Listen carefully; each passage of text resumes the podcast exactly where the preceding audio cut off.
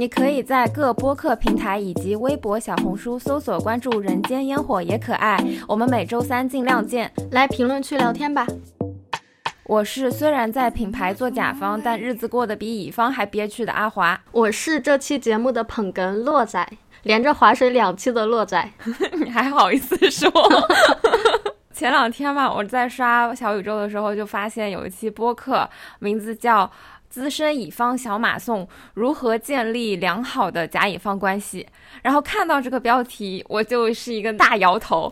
以前我有在公关公司待过嘛，然后当时就觉得，哎，乙方不行，太卑微了，然后就下定决心一定不要去乙方。所以呢，现在到了品牌这边做甲方，本来以为。哎，可以扬眉吐气，结果这一天天的还是一包气。怎么说？之前网上那么多吐槽甲方的段子，我就觉得好不公平啊！我好委屈，我作为一个甲方，我就觉得自己是个甲方大冤种。所以说我今天就来替甲方开麦。对，因为你周末也要接收乙方的稿子嘛，然后我每个周末可能我出去玩，然后就会收到你发的语音，然后你的语音里面就吐槽说，哎，我的乙方今天又多么的蠢，又犯了什么样的错误。然后我几乎就是每次在出去玩的路上能听到你的语音。所以现在我们就做这一期节目，你来讲一讲，不能让我一个人承受。对我现在真的就是所有的抱怨，好像都是由我的乙方带来的，各种负面情绪都是拜他们所赐。那你可以介绍一下你是一个什么样的甲方，然后你跟乙方的对接工作是什么呢？我现在呢就是在一个汽车品牌做社交平台的营销吧。我们对接的乙方广告公司呢，主要就是负责我们的视频以及平面内容的宣发。然后我这块呢，主要负责的就是平面。那平面呢，主要指的就是我们品牌的微信公众号和小红书。我可以简单粗暴的来解释一下，大家平时刷小红书不是会看到一些。光号发一些图片啊、文章啊，然后阿华就是负责来批阅甲方交出来的东西，然后说你这里不行，那里要改，最后呈现出来这样一个东西。对的，对的，对的。有些品牌他们这些官号都是自己运营嘛，但是我们公司是采用的这种呃乙方合作的方式，所以说我们主要就是提需求，乙方给我们做，OK 就发，就这样的一个流程。嗯嗯。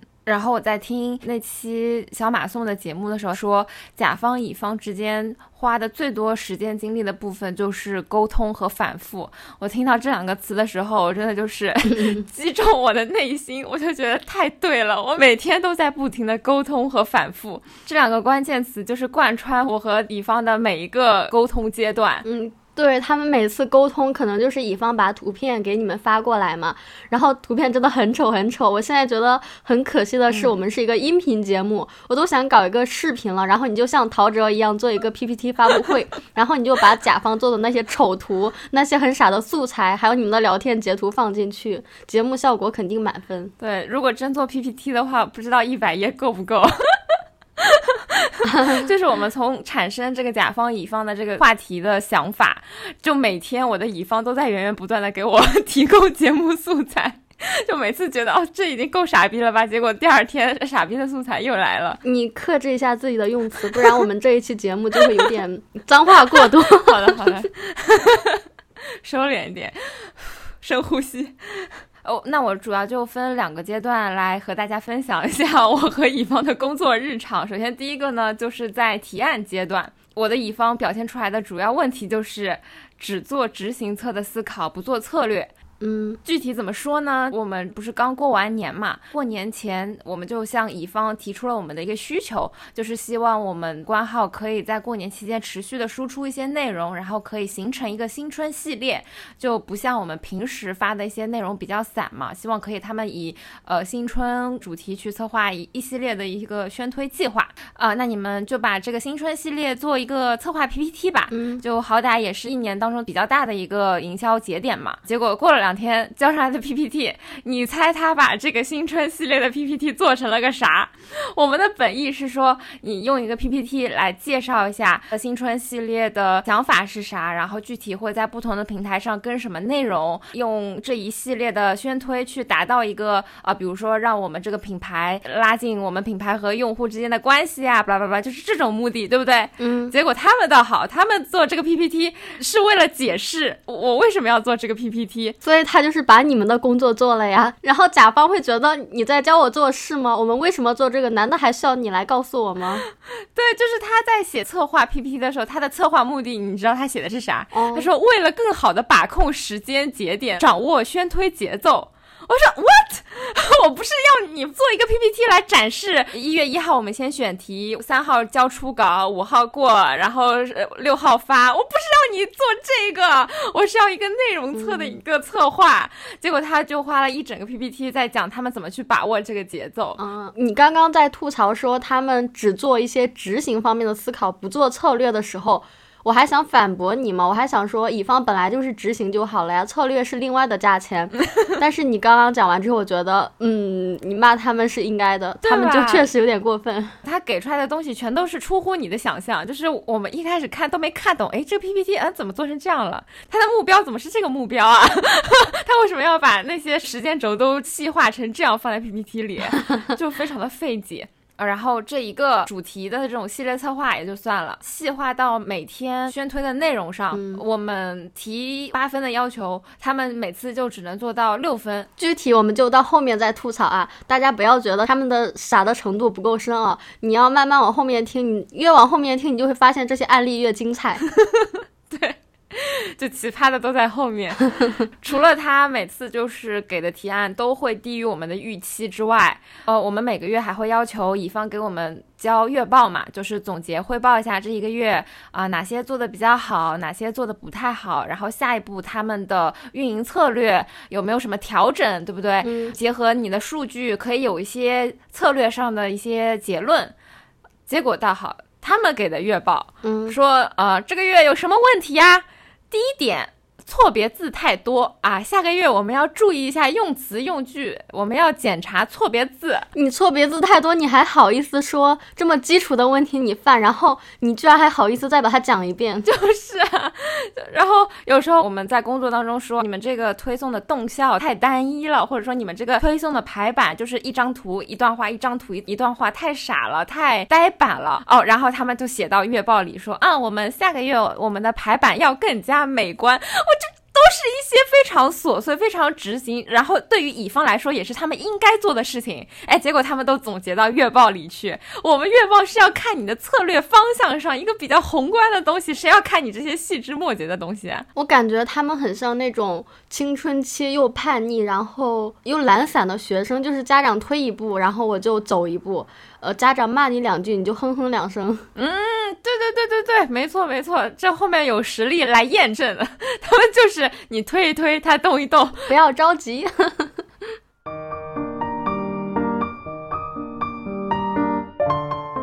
前面说的主要就是提案阶段，哎，然后下面精彩的来了，我们大头来了，就是在不断的反馈、不断的改稿阶段。首先，我给他们总结的第一大 罪状就是 缺乏创新能力，给我感觉非常的无知。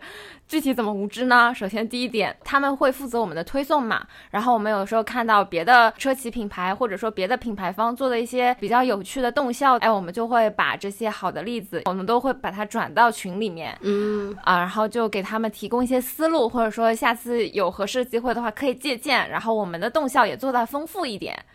结果他们倒好，我们说哎可以借鉴一下哈，然后他下一次就给我一毛一样的搬下来，你敢信？把人家的那个模板彻底的扒下来，然后把我们内容填进去，他连颜色都不改，你知道吗？然后连那种呃，比如说点击这里这种提示语他都不改，然后那些什么边边角角元素也不改。我想到一个段子哎。说文化人的抄能叫抄吗？那叫学习。就是人家用黑色直角框借鉴过来，你可以换一个什么别的圆框什么的。就是你不要把抄袭写在脸上嘛，对不对？这好歹也是一个行业的同事，你这搞得多尴尬。他硬要给人家一毛一样的抄下来。哎，上个周末。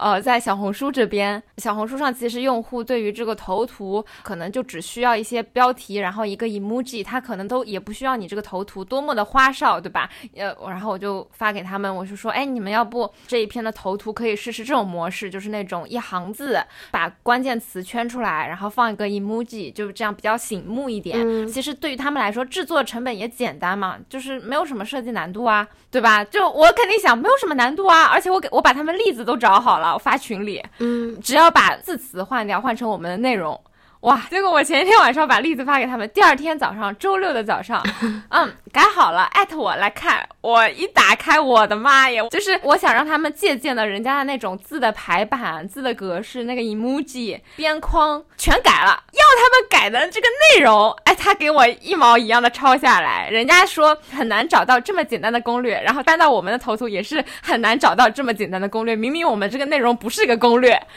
啊！我这里稍微补充一点，然后把它。具体描述一下吧。嗯嗯，阿华当时给他们的模板是一个汽车公司的小红书的图片。大家也知道，小红书里面很多图片就是。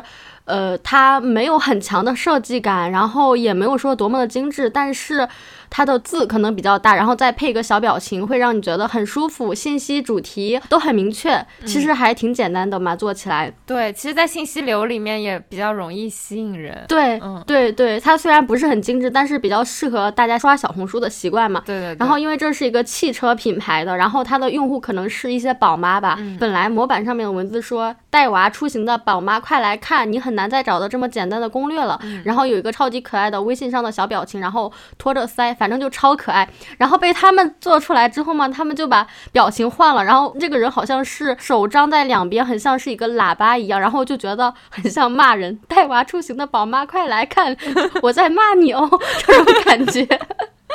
对，人家本来那个 emoji 是捂嘴，就是哇，好惊讶，找到这么好的那种攻略，这种感觉。结果到他们这边，他们换了一个 emoji，就像在喊傻逼一样，不不不，不要爆粗口，就像在骂人一样，你知道吗？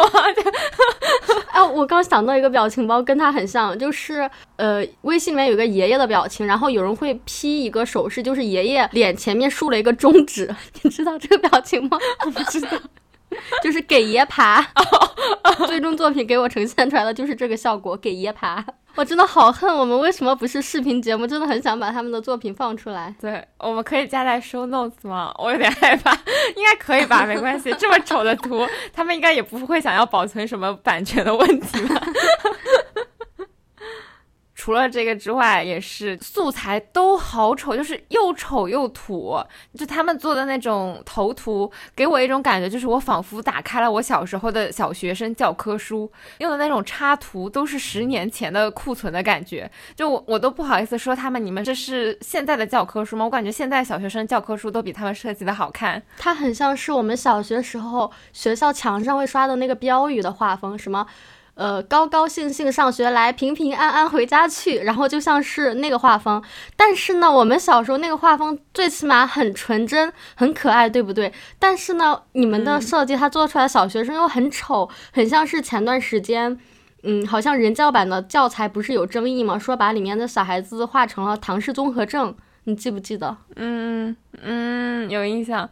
对他们做出来的就是又。没有小时候的纯真，又有现在的这种丑，反正就是 真的很难看。我想不出来其他的词语了。就是你，但凡你只踩一个土或者只踩一个丑，就也不至于这么难看。对对对，你如果真的很像，完全就是小学课本嘛，那你还至少会有点怀旧，有点童年滤镜，觉得还挺好的。但它就是还是丑。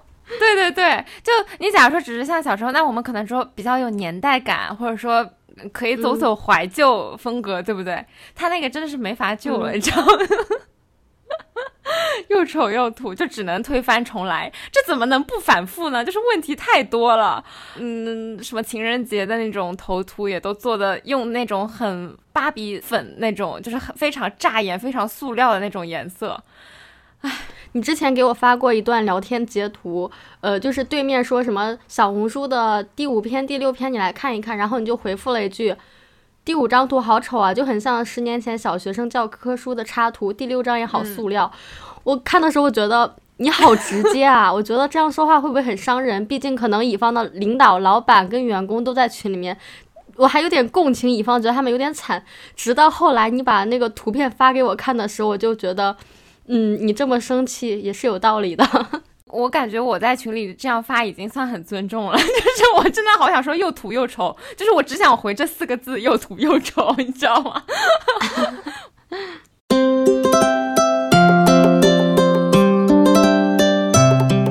然后在我经历了就是给他们提一些。呃我不满意的地方，你们再去改，对不对？一开始是这个阶段，后来我发现他们改来改去，改了一遍、两遍、三遍。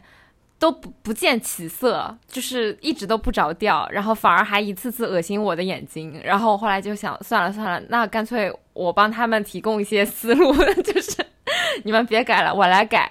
你们别做设计了，就做我的美工就可以。打不过就加入，你纠正不了他们，你就把他们该做的事情做了，他们只需要执行就可以。对我本来已经调整好心态了。结果之前他们在做元宵的平面素材的时候，我已经给他们列出来了哪里加什么，哪里减什么，对不对？结果他又反过来说，增加这些元素的话，那本来头图上的这几个字要不要删掉呀？我心里想，我把一二三四都列出来，他还真就只做一二三四，甚至问你五要不要改。我心里想，到底你设计还是我设计？就是我本来都已经投降，我把我的设计方案给你们，对不对？我的意思是，你们在我的这个基础上，结合你们的一些专业技能去改，并不是说你们不要动脑，就按照我的来改。就是我不能心软，我一我一心软，他们就觉得，哎，我我舒服了。你说一，我就只改一；你说二，我就只改二。就所以，他之前在群里面问什么什么要不要删掉呀？然后我就直接说，那要看你们怎么设计啊。这是一张图啊，我我怎么能够预见到这个东西加上去之后，另外一个会不会变得违和，会不会需要删掉啊？你自己没有长眼睛吗？我真的是服了。我觉得我都比你们的乙方专业。有时候我们的播客不是要做一些头图吗？然后我做之前最起码会有一个自己的思考，然后会提前告诉你，如果用这个会是什么效果，另外一个是什么效果。然后如果有一些我拿不准的，我就直接一二三三个都全部发给你，然后让你来选。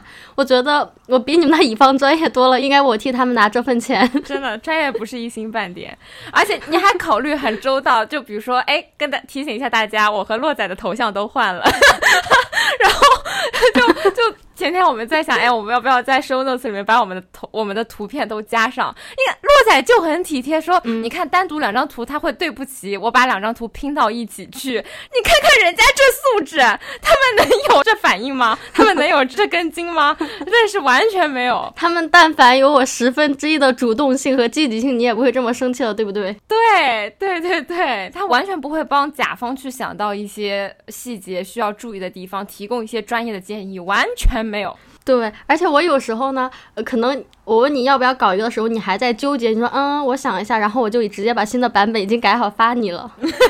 对啊，啊，你应该给我发钱。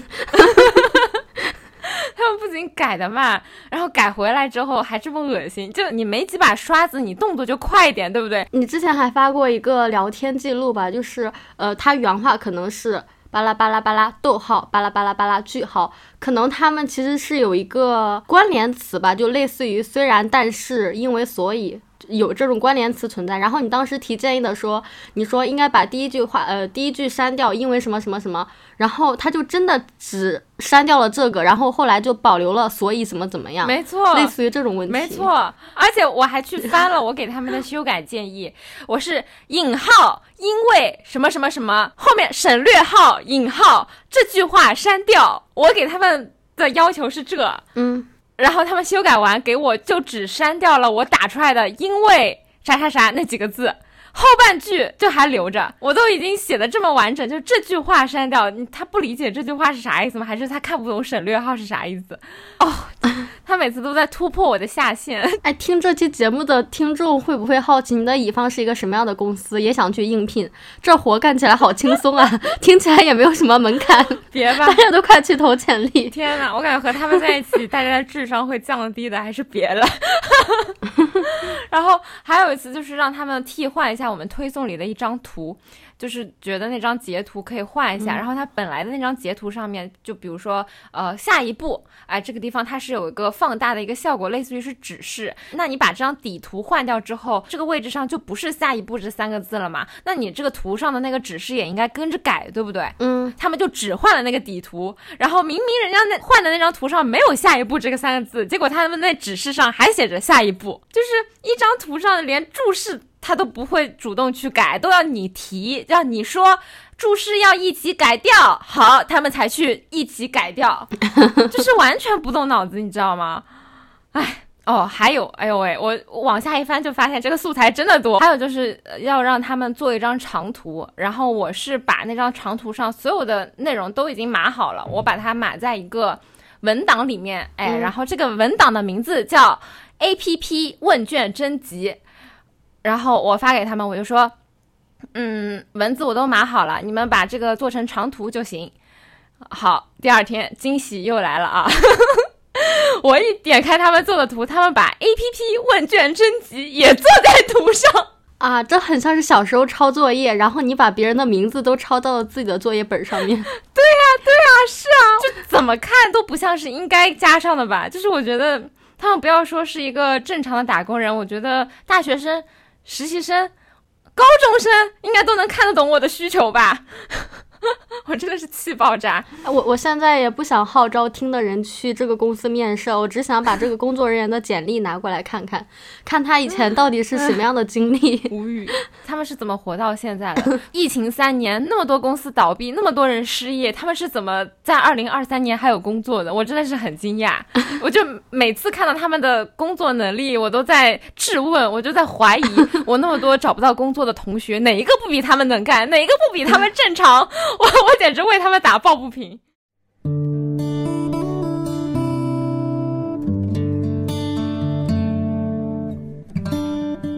刚刚是讲他们缺乏创新能力、无知，下一部分就是要吐槽他们业务能力不专业、无能。开始吧，你收敛一下刚刚。对，其实前面也多多少少能看出他们的一些无能了，后面就再来展开讲讲。嗯，前面讲了很多图嘛，然后你可能觉得甲乙双方的审美不太一致啊，可能就是。不太合我们的胃口，那算了，我们来说一下他们的文字啊，写推送，谁知道图图不会做，文字文字不会写啊，就就给我们的这个稿件啊，就是狗屁不通啊。用我师傅的话说，就是像外国人在说中文一样啊，病句啊，标点符号啊，然后一些词的搭配啊。就反正就是各种错误都有，我觉得 Chat GPT 第一波取代的就是他们这种人。我真的快点，就是快点，快点让人工智能来替代他们，我迫不及待了，我等不及了，赶快把他们干掉。就拿最近的一篇推送来讲，就他们在推送里面这样写啊，让车内的环境与家一样。为他提供一个温馨健康的港湾。等一下，我们 我们这里可以还原一下吗？你继续念你的，然后我用你同事的这个语气来念一下。然后这个时候，阿华的同事回了一句：“与家一样。”这四个字我甚至反应了一下才知道是什么意思。刚刚还以为“与家一样”是一个什么样的成语，这也太口语化了。与家一样，然后同事吐槽说他们与智障一样。对，这真的很绝。对，就完全不知道他们是怎么措辞的。然后包括下一句，他们写什么“为他提供一个温馨健康的港湾”，就这个文案的风格也都是十年前，都是陈词滥调。对他前面说完与家一样，又说港湾，其实港湾就是家啊。对啊。哎，就你可见他们用词是多么多么的匮乏。对，我觉得你的批注也很像是老师给学生修改病句，他们是应该是文档里面一些普通的黑体字吧。嗯。然后你批注的时候就搞一个括号说你的建议，然后括号呢又是红色标红了，真的很像标注。比如说括号这里是病句反括号，然后又在后面一句评价说括号太口语化了，然后另外一句又评论他们说陈词滥调。真的真的很像是老师给小学生批改作业。对，就是我已经不想帮他们想优化方案，你知道吗？就是我一开始给他们批的时候，我还会直接帮他们改，但我后来我就发现我已经。改不了了，就是看了他们写的话之后，我脑袋里面一片空白，我也改不出来，就我就只能把我的直观的感受反馈给他们，然后让他们自己去改。站在乙方的立场上，可能会觉得甲方天天就只会挑毛病，问题是你这个毛病让我也无从下手啊，我是没有办法把你们这种毛病给改过来了，就是你们自己去悟吧。还有另外一个情人节，这个真的笑死我了，你开始吧，我已经等不及要吐槽了。对，新鲜出炉的素材哈。就前两天啊，情人节要做情人节海报，然后呢，他们给过来的海报就这么说呢，这个画面就非常的惊悚哈。就洛仔，你来描述一下吧。好的。那我来描述一下这个图片啊，呃，因为是一个汽车品牌做情人节广告嘛，所以呢，他可能就想要尝试用玫瑰花营造一个比较浪漫的气氛啊。然后呢，他的具体操作就是把车前身就 P 图的时候 P 了很多很多的玫瑰花，然后下面又是玫瑰散玫瑰花瓣散落了一地，我就感觉这个散落在地面上就非常的像凶杀案的现场。是的。然后呢，呃，因为车身上面不是也贴了很多玫瑰吗？呃，我不知道怎么样去跟大家描述这个东西啊。我看到第一反应就是恶心，就我也很难想象“恶心”这两个字可以跟情人节、玫瑰和浪漫的氛围联系在一起。但它真的就是恶心，用河南话 用河南话来讲就是“汉行人”。就是我不知道怎么样用普通话来表达嘛，我只能想到“恶心”这个词语，但是我又觉得恶心，它好像不足以表示它的程度。就看到这张图片，我就有点很想吐，就很像是你看到了很多密密麻麻的苍蝇啊，或者是蜜蜂什么的，就是就是可汗行人，我真的只能用河南话来讲出来，普通话表达不出来，就希望听这个节目的河南老乡可以 get 到我的意思。对，然后我理解下来可能就是密恐、密集恐惧症这种，但是感觉就不像洛仔的表达那么的常用，不是一个一个非常日常的一个词语。然后我也没有找到什么可以解释的话，我然后我就觉得你就直接用河南话说出来吧，希望大家可以领悟。对，就是真的很丑。然后他还在那个。布满玫瑰花的车身上加了一个那种礼物上的那种绑带，你知道吗？就我一看就很像一个富商的那种战士，就是缠着那个绷带一样，你知道吗？就，哇。特别死亡。那天李芳在群里面发了这个海报之后，看我我们群里面都没有反应，你知道吗？他还说：“哎，这张图呃风格可以吗？可以的话，我们可以在什么细节上再进一步优化一下。”然后 男默女泪，真的是我和我师傅都不知道该说啥好。然后我就说。我就说，嗯，这不是风格的问题，我就说无从改起。我真的当时我看到他们这张图，我第一反应就是脑袋里面一片空白，我真的不知道我该提什么修改建议。我师傅就跟着说，没错，这不是风格的问题，是审美的问题，这真的是没法用。那那这么丑的照片，你们最后怎么办了呀？好歹也是别人辛辛苦苦做出来的呀。哎，这个时候我师傅开始出高招了啊！我一开始以为他只是一个简单的废片，我师傅就转手就说：“哎，我们要不直接把这张。”被被毙掉的海报发在小红书上，配的文案就是乙方广告公司做的情人节海报，嗯，点点点，然后内容就是一言难尽。既然做都做了，不发怪可惜的。然后还发起了一个投票，你知道吗？最绝就是发起了一个投票，你觉得海报怎么样？A 有一点点好看，E 就是意外的 E，有一点点好看。B 一言难尽，C 大脑一片空白。就就特别搞笑，我就觉得我师傅这招很妙，就是他已经不愧是师傅啊，高实在是高，已经开始把这种生活的无语无奈之处开始转化为欢乐快乐的段子啊！我刚刚点进去你们这篇小红书看了一眼，哎，下面好多评论，下面也不多，下面几条评论说挺好看的呀，这样的礼物很难拒绝，这礼物绝绝子，爱了爱了。这是不是你们乙方进去评论的？我也觉得，水军。对啊，而且他们的 IP 好一致啊。对，然后我我点那个投票，我看到还有人说有一点点好看，我就觉得那肯定是他们找人自己点的，就是正常人应该都说一言难尽，或者说大脑一片空白吧？谁会觉得那个好看啊？嗯，我刚刚投了个票，我刚反手投了一个，我的大脑一片空白。对啊，对对 对，对前面。就列举了很多啊，他们创新能力不够也好，业务能力不够专业也好，那也就无知无能，对吧？那你最起码态度端正一点，对不对？那我们也就好好说话，有商有量。结果他们态度还非常的不端正，具体怎么不端正啊？我就来跟大家分享一下，嗯，就是关于我的乙方把我当傻子这件事情。他们开始找各种借口来搪塞自己犯的错误，就是这个借口离谱的程度，就是已经无语到仿佛在侮辱我的智商。就之前有一次在做推送，然后推送里面我们就是做成那种呃票圈，然后有人在票圈发问，下面有朋友回答的这样的一个形式。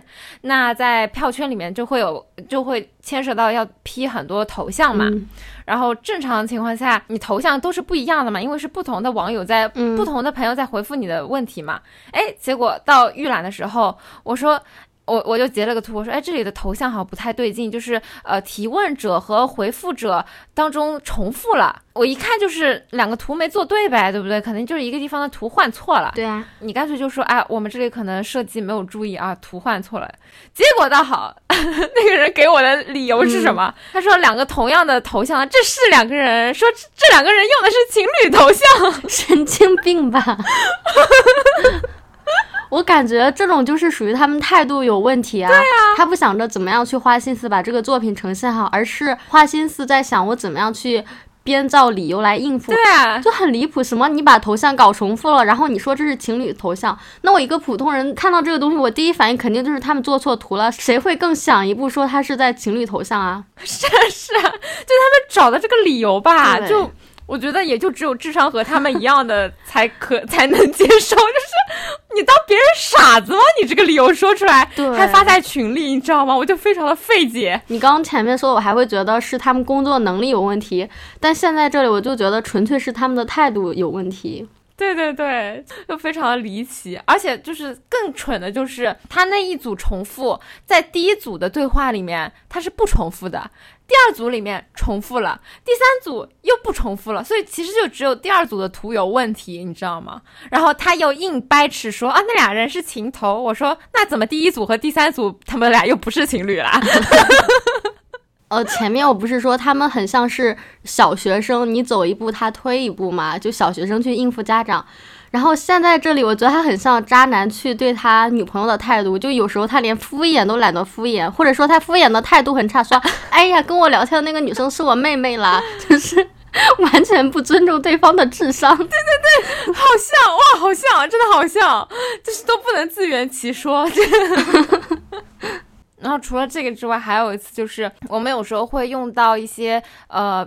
A P P 的截图嘛，那我们在推送里面用别人的截图，其实会牵涉到这个 A P P 的字体这些版权的问题。所以说，呃，他们用别人截图的时候，我我就说，哎，你这个截图，你截别人 A P P 的图，会不会有什么版权风险呀？然后我其实就提醒一下，结果你知道他说啥？他说。啊，应该不会是我们设计同学自己截的图。我说，这和你是你截还是我截有什么关系？又不是你自己做的 APP，又不是你自己设计的字体。哦，你自己手机你自己的手按下的截图，这个图就不会侵权了吗？真的是什么傻逼啊！我真是没见过这样的。然后我当时想到就是说自己截的图不会侵权，那我自己手抄的答案就不算抄袭喽？就我自己的手写出来的耶，而且是我的笔记哦。那老师也不能判定我抄袭了吧？我真的是惊了，不知道是他们是什么 脑回路。我听下来最大的感受就是他们态度又不行，专业能力又差嘛。但其实我还有一个思路，就是你们是不是钱没给到位呢？因为他们对你们的敷衍态度已经到了超出常人的程度，我觉得已经是超出我的理解范围，所以我只能理解为。你们公司啊，仗着自己是家大业大，仗着你们是大公司，所以你们可能只付了一个定金，然后尾款没有给他们付，所以他们才态度对你们这么差的。我我本来以为是不是钱没给够，因为毕竟我们呃预算也也不是很高嘛，对吧？然后，但是我后来打听了一下，并没有啊。就比如说我们签的合同是从去年年中到今年年中。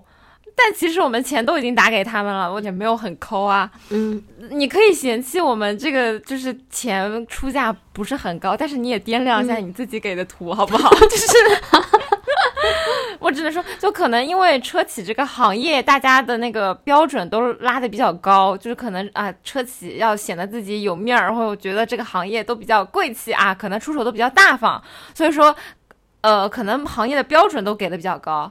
但是这个行业乙方的能力远远不到，好吗？我觉得你们的乙方真的好差劲啊！我们的听友里面是不是有人会什么写文案啊、当美工啊，或者是拍视频、剪视频？要不我们几个组一个班子，然后去阿华的公司去竞标，然后把他们的乙方干掉，我们来接下这个业务。对我真的觉得可以，就是可以先搞一个小公司，然后你可以出比较低的定价嘛。那我们老大肯定很开心啊，就是预算节省下来了。对呀，对呀，我真的觉得他们很离谱。对，感兴趣的人可以私信我们，然后发一份你们的简历，说一下你擅长做什么，然后我们来搭一个班子，好吧？创业，直接开始接活啊！对对接的客户就是车企，好吧？就咱就瞄准车企行业啊，人傻钱多。对对对，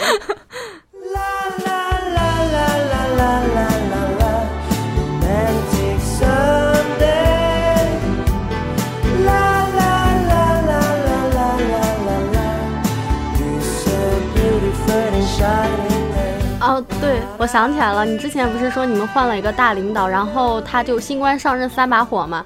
一般这种情况下，大家都要大干特干。然后你当时跟我说，你这个阶段的目标就是干掉现在的乙方，把他换下去。没错。就可以再跟大家分享一个八小八卦，就是我们新领导来了之后，就是想要了解每个人的业务的内容嘛，就是了呃也熟悉一下大家啊，美其名曰就熟悉一下团队。那我在和领导沟通的当呃沟通过程当中，我又忍不住小小吐槽了一下，我就说，哎，就是。可能也是因为我能力不足啊，我说现在和呃乙方的对接感觉效率还不是很高。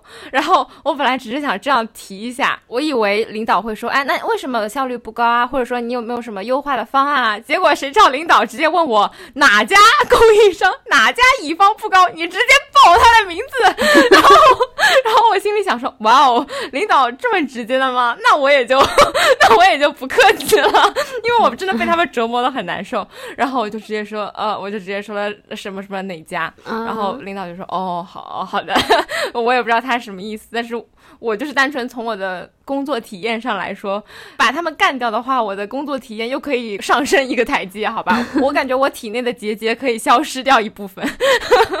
哦，对对对，呃，之前网上很火的一张图片，就上面写着“不要生气”，就是超大的一个书名号，把它。当标题嘛，然后内容就是生气的危害，什么增加乳腺癌几率、心脏损伤、血压飙升、免疫力下降，就很长嘛。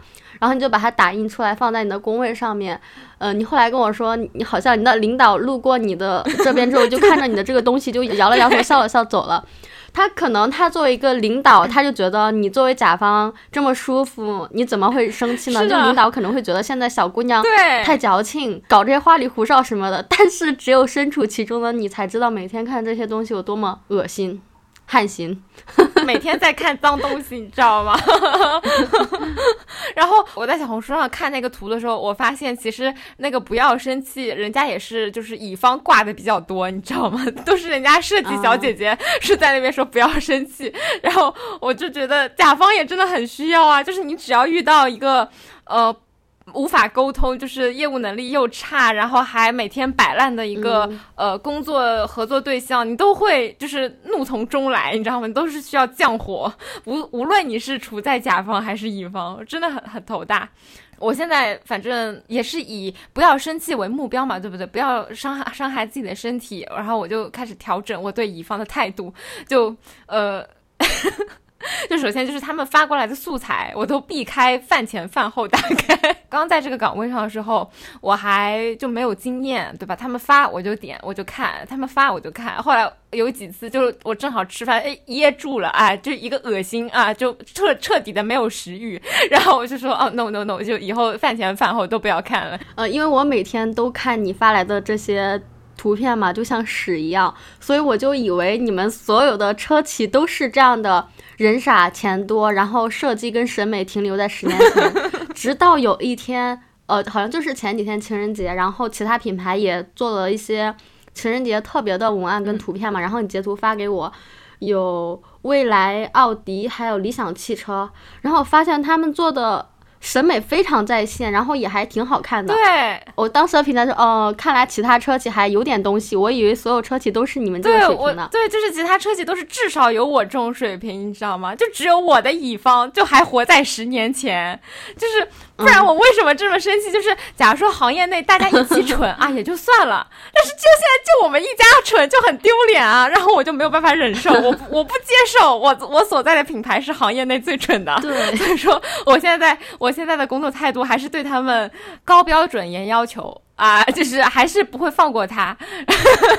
我要忍不住又想要吐槽，情人节你刷过去，其他汽车品牌都是又浪漫高级又温暖，然后你们这边就是。呃，散落的玫瑰花营造了凶杀案的现场，车身上面贴满了玫瑰，然后让人觉得很恶心、很密恐、很密集恐惧。对，然后我现在就每次都把修改的要需要修改的地方，我的修改建议全都一字一句、一五一十，我全都完整的列出来。我现在就是怀着一颗把对方当做智障的心，就是连小学生他们都不配，你知道吗？就是要把他当做智障，把我想要的东西。尽可能细节具体的全都列给他们，不然他们就是完全不可能比你说的多想一步。所以现在就处于这个状态。我可以在这里吐槽一下你们吗？你说，就你虽然一直在吐槽你的乙方嘛，但是我好想说一句，你们这些国企的老古板其实也不怎么地。之前你跟我讲过，你的小师傅来。教你的时候嘛，然后他就说乙方的文案不行，你让他们换一个时髦的词语。我当时听完说时髦，时髦这个词语我们都已经不用了。对，后来我把你的评价。就是转述给了我小师傅，然后我小师傅也就笑笑，他就很尴尬，他说：“哎，那现在都说些什么呀？” 然后他问我，我说：“哎，我也不知道，我也只知道时髦。”对，后来你还跟我更新过这件事情，就是有时候你那个小师傅还会继续去找你嘛，说让乙方换一个时髦的词，然后说到时髦之后，他自己都忍不住笑了。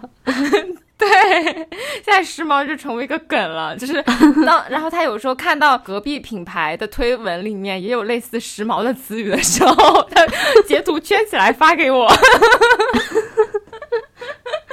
就本来我们进入这个相对比较传统，就是相对更新没有那么快的一个环境下，我们的设计或者说是创新这块的能力本来就提高的速度越来越慢。然后想说，呃，花钱请乙方，请专业的人来做专业的事，对不对？嗯。好歹还可以就是提高一下，或者说是至少是要高于我们的能力吧。结果倒好，就是我毕业进来之后，我就觉得完全没有从乙方身上学到什么他们的实际经验，全都是我在教他们。本来杯子里装的水就不多，你知道吗？自己都已经很岌岌可危，还要分给他们，还要灌溉给智障，啊，我心好累。啊，对我我想起来了，因为他们做的东西很差，给不了你想要的东西嘛。然后后来不是还建议你说，要不你自己把自己放在一个乙方的身份上面去浏览一些他们常用的网站。然后我还特意去问了我那些在广告公司工作的朋友，他们平时身为乙方用哪些。网站他们都看什么素材，然后我就把这些网站推荐给你。对啊，对啊，然后我也都，我现在都把这几个网站存在我的收藏栏，你知道吗？我每天没有事干的时候，我就上去看一看，就是学习一下。就是虽然我也不是专业，但我至少让我的审美不要掉队。你看，我作为一个甲方都这么对自己有要求，但是我的乙方都还活在十年前，他们还在看我十年前的图、十年前的文案赚钱，我真的是好伤心啊！我这个甲方怎怎么会过得这么憋屈？真的好气！对比乙方还要努力。对啊，我们现在，我现在的甲乙关系是乙方过得像甲方一样，你让他改，他还觉得哎没必要，然后还还要跟他商量，然后甲方过得像乙方一样，把把要求、把诉求都要写的尽善尽美啊，不然我的乙方看不懂，哎，他改不出来。